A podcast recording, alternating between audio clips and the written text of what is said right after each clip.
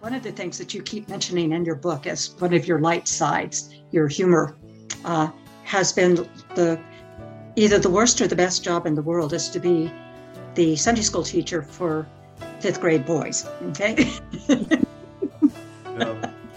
And that made me think back to a situation. Um, I was working toward reaching an unreached people group who had no scripture, who had no me- no media. Hmm. I was asked to share some information, and I did with the uh, missions pastor. The missions pastor sat down with the church missions committee of about 30 people, and he's showing the pictures on a screen and all of a sudden, the chairman of the missions committee says, Why, that's, and he named the young man. And the missions pastor looked at him and said, How do you know that? I didn't say anything. And he said, he was in my fifth grade Sunday school class.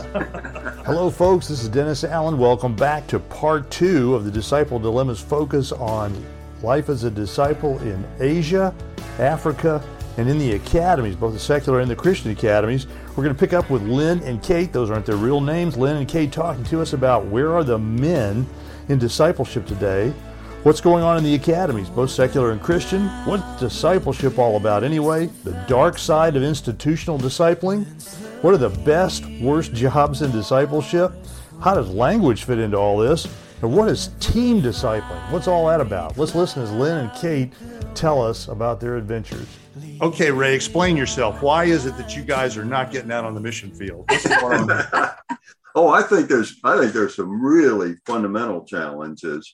First of all, if you're an ambitious young person who believes you've been called by God to ministry, you'd like to have an effective, broad ministry, which means you want to start a megachurch in an urban area. And so there aren't very many examples of what you would consider clerical success which people tend to measure by how many people show up at church and how big your budget is and how big your staff is. You're not going to get much of that kind of feedback if, if you haven't been said you're really here to serve Christ and he's calling you overseas. But then you've got the other problem, and this was a question I think for both you and uh, for for uh, Lynn and Kate. But how, how much, much, of that whole cultural overlay that we face now, especially in the developed uh, West, Europe and the U.S., how much of that do you think is really limiting the number of men who would be interested in or feel called to go somewhere else in the world to share the gospel? Among our churches uh, in the denomination that I've served, um, it's okay for a young man directly out of college to give two years. And so we have seen a lot of young men go and it's like been there done that got the t-shirt and now i can get on with my real life. Yeah. So that's that's one of the things i think that we face. Yeah and that's one one thing I, I think missions may not seem like a career. It is a career. It is it's highly specialized. It's it takes the best of all you have it's rewarding it's fulfilling it's exciting full of adventure full of really interesting things. So, um, so how much oh, how much of the problem do you think really is made worse by the current practice in North American churches of gathering up 10 teenagers and going down and building houses in Ecuador or something. Organization. I want to step into the academy for a minute. So I'm going to start with you, Kate, and say, what's it like as a disciple in the Christian academy and in the non Christian academy? So I think it's really flourishing because the two contexts that I've been in at a Christian university for eight years and then uh, doing pre-field training for a number of years for people moving into Bible translation work overseas. There was a big emphasis on mentoring students, being available to students, having conversations with students beyond the classroom. Uh, in the pre-field training for people moving into Bible translation type type um, service, uh, we lived in the dorms together. Was on staff. Staff and students lived in the dorms together, ate together, went on field trips together, went hiking together, had skit nights together. So lots of, of, granular relational mentoring, yeah, walking yeah, alongside each other. I think discipleship is a lot about relationship, going through life together, close enough together that there's stuff that happens there.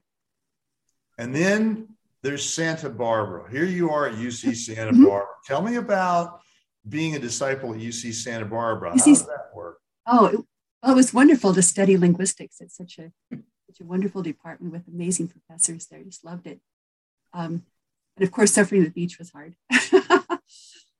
so, um, so as a student, I think there's lots of opportunities for discipleship, both yourself and as you influence those around you. Um, I'd like to particularly point out international students. Being overseas, those people look just like the people that I saw as international students in the States. So I want to really, really highlight we've got people from all over the world right at our doorstep, and they're accessible, they're looking to be welcomed. We're, we're asked by the Lord to welcome foreigners.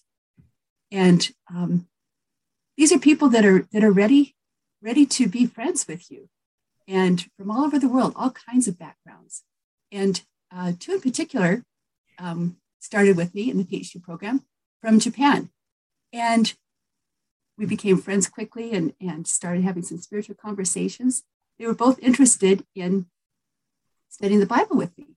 So we started having Bible studies together. One of them started reading through the whole Bible. She got over to Acts and she was just stunned that here these little wimpy disciples suddenly were full of power and courage and boldness that really stood out to her. Hebrews 2.15. Since uh, uh, so Jesus shared in, the, in their humanity so that by his death, he might break the power of him who holds the power of death, that is the devil, and free those who all their lives were held in slavery by their fear of death. And she just looked at that, was quiet, and looked at that, and then said, I don't know why people aren't talking about this. That's huge. We're held by our fear of death, held in slavery by their fear of death. That just really stood out to her and she was just eating it up. Um, Ray, WPI, PhD, wandering the halls of a secular university, the subject's discipleship. What's it like? Often have conversations because they're in engineering fields. And so, in general, they I may find out that they're genuinely Christian and we have a wonderful conversation or I may find out that they're an antagonistic agnostic or atheist, and, and really try to let them see the emptiness that without God, there's no meaningfulness at all. There's no right and wrong. There's no purpose in life.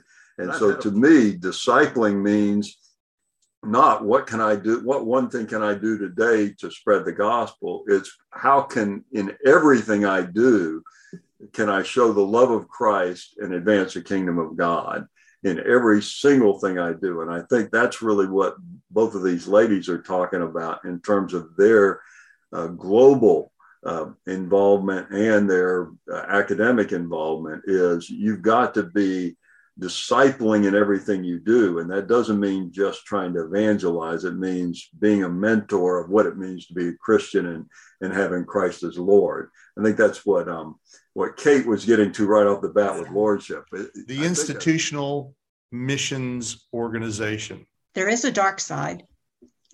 And and the dark side that um, was uh, some of the things you've talked about related to the church here has been kind of uh, being able to count people that you have led to Christ, that you have baptized. Um, that's what they wanted to know. How many how many people have you led to Christ? How many people have you baptized? Uh, to the point that it uh, became a game almost. Uh, hmm. They seldom wanted to know what you were doing in terms of discipling these people and sending them out.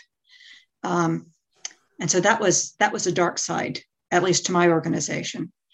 Uh, the bright side has been, I think, sharing information um, about all of the people who have yet to hear. And I think that's a bright side. Um, some of that you point out in your book came out of the Lausanne Committee, and uh, and some of that made our focus too much toward evangelism uh, and turned the focus from discipleship. However, there are many pockets of the world where the gospel was not shared. About 150 years ago, I think, there was a book that was written, and it was written by a missionary who was serving in Southeast Asia. And he kept looking around him. Uh, and he kept noticing that there were vast areas uh, where the gospel had not yet been shared. And he wrote a book about this great hole uh, where Christ had not been shared. And I think that's the kind of thing that we finally grasped uh, at the end of the 20th century, that there were many areas where there there was no translation, there was uh, there were no churches, there were no known believers, there was nobody being discipled, there were no missionaries being sent. Uh, there were vast regions where that was true. And so I think the bright side has been that we, we now know. We have no excuse uh, to say that we don't know. Um, I was thinking, Dennis, one of the things that you keep mentioning in your book as one of your light sides, your humor, uh, has been the either the worst or the best job in the world is to be the Sunday school teacher for fifth grade boys. Okay. yeah. And that made me think back to a situation. Um, I was working toward reaching an unreached people group who had no scripture, who had no me- no media. Uh, there weren't missionaries. Um, there was very little that had happened among these people, and there I was told that there was a church that was looking to partner with such a such a group. Um, hmm. I was asked to share some information, and I did with the uh, missions pastor and I can remember so vividly that I was going through, he wanted some pictures, and I was going through and I was looking, and I had immediately passed over this picture, and then I came back, and it's like my hand is over it because it represented a couple who was had started doing translation work but they represented another organization. And one of the rules is that you don't share information about another organization and what they're doing. And I finally, I prayed about it. I finally decided, okay, I'm not going to say anything about what they're doing. I'm just going to send a picture. And so I sent the picture. And the missions pastor sat down with the church missions committee of about 30 people. And he's showing the pictures on a screen. And all of a sudden, the chairman of the missions committee says, Why, that's, and he named the young man. And the missions pastor looked at him and said, How do you know that? I didn't say anything.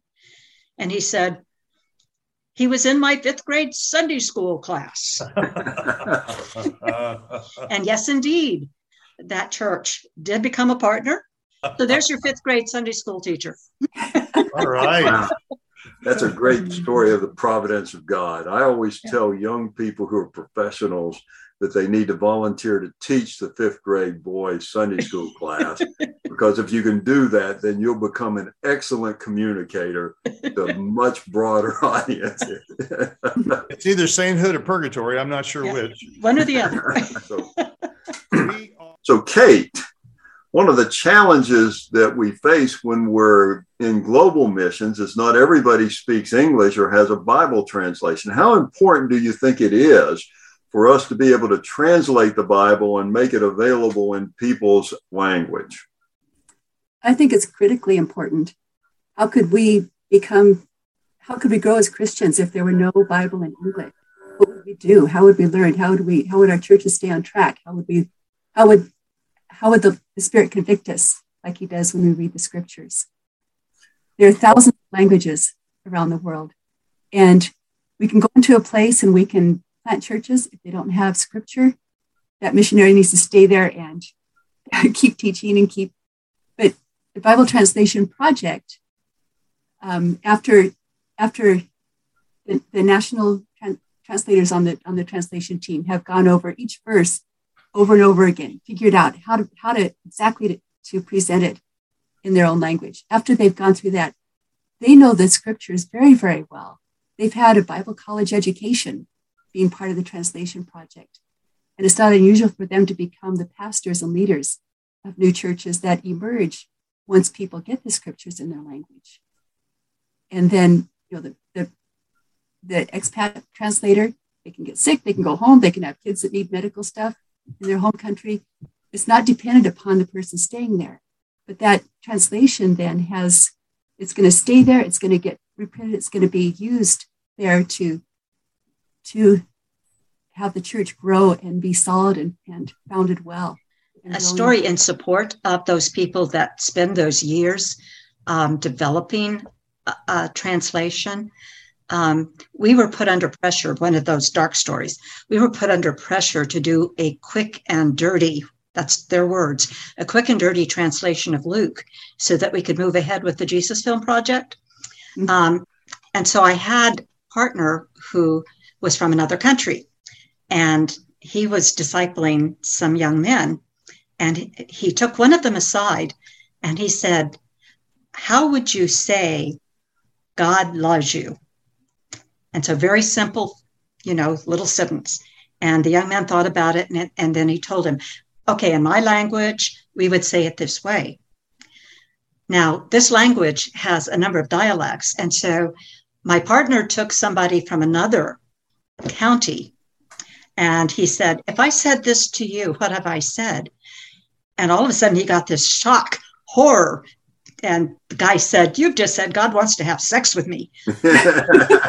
so there's a lot that goes into translation work, linguistic work, translation work, cultural mm-hmm. things, lots and lots that goes into translation. Um, one of the things that that we felt was important is that often discipleship on the field, and I think we can perhaps apply this here as well, uh, isn't always one person on one person for multiple, multiple years.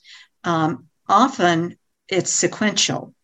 Often God puts you in a place at a time uh, to have even one conversation with somebody, and He's going to bring somebody else into that per, into that person's life. Sometimes you're working with a team, and it might be a team from your own organization or agency, or it might be a team made up of people from multiple countries uh, and from multiple organizations. And each of you has a different relationship and a different approach with some of the same people. And so some of the questions that I might answer um, might be different from some of the approaches that another person might take. And so a person is getting a more well rounded picture of what it means uh, to uh, do God's will for his kingdom to come and his will be done here on earth as it is in heaven. Um, so we need to take discipleship seriously, that we need to realize that discipleship doesn't take place necessarily or even uh, primarily within the walls of a church, um, that it is life lived out with another person.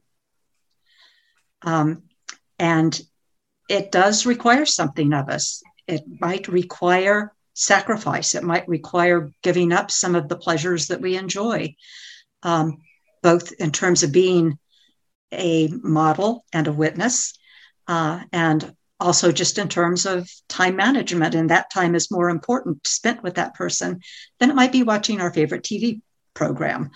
Um, there might be major costs there might be minor costs but there are costs to discipleship and we need to uh, take that seriously.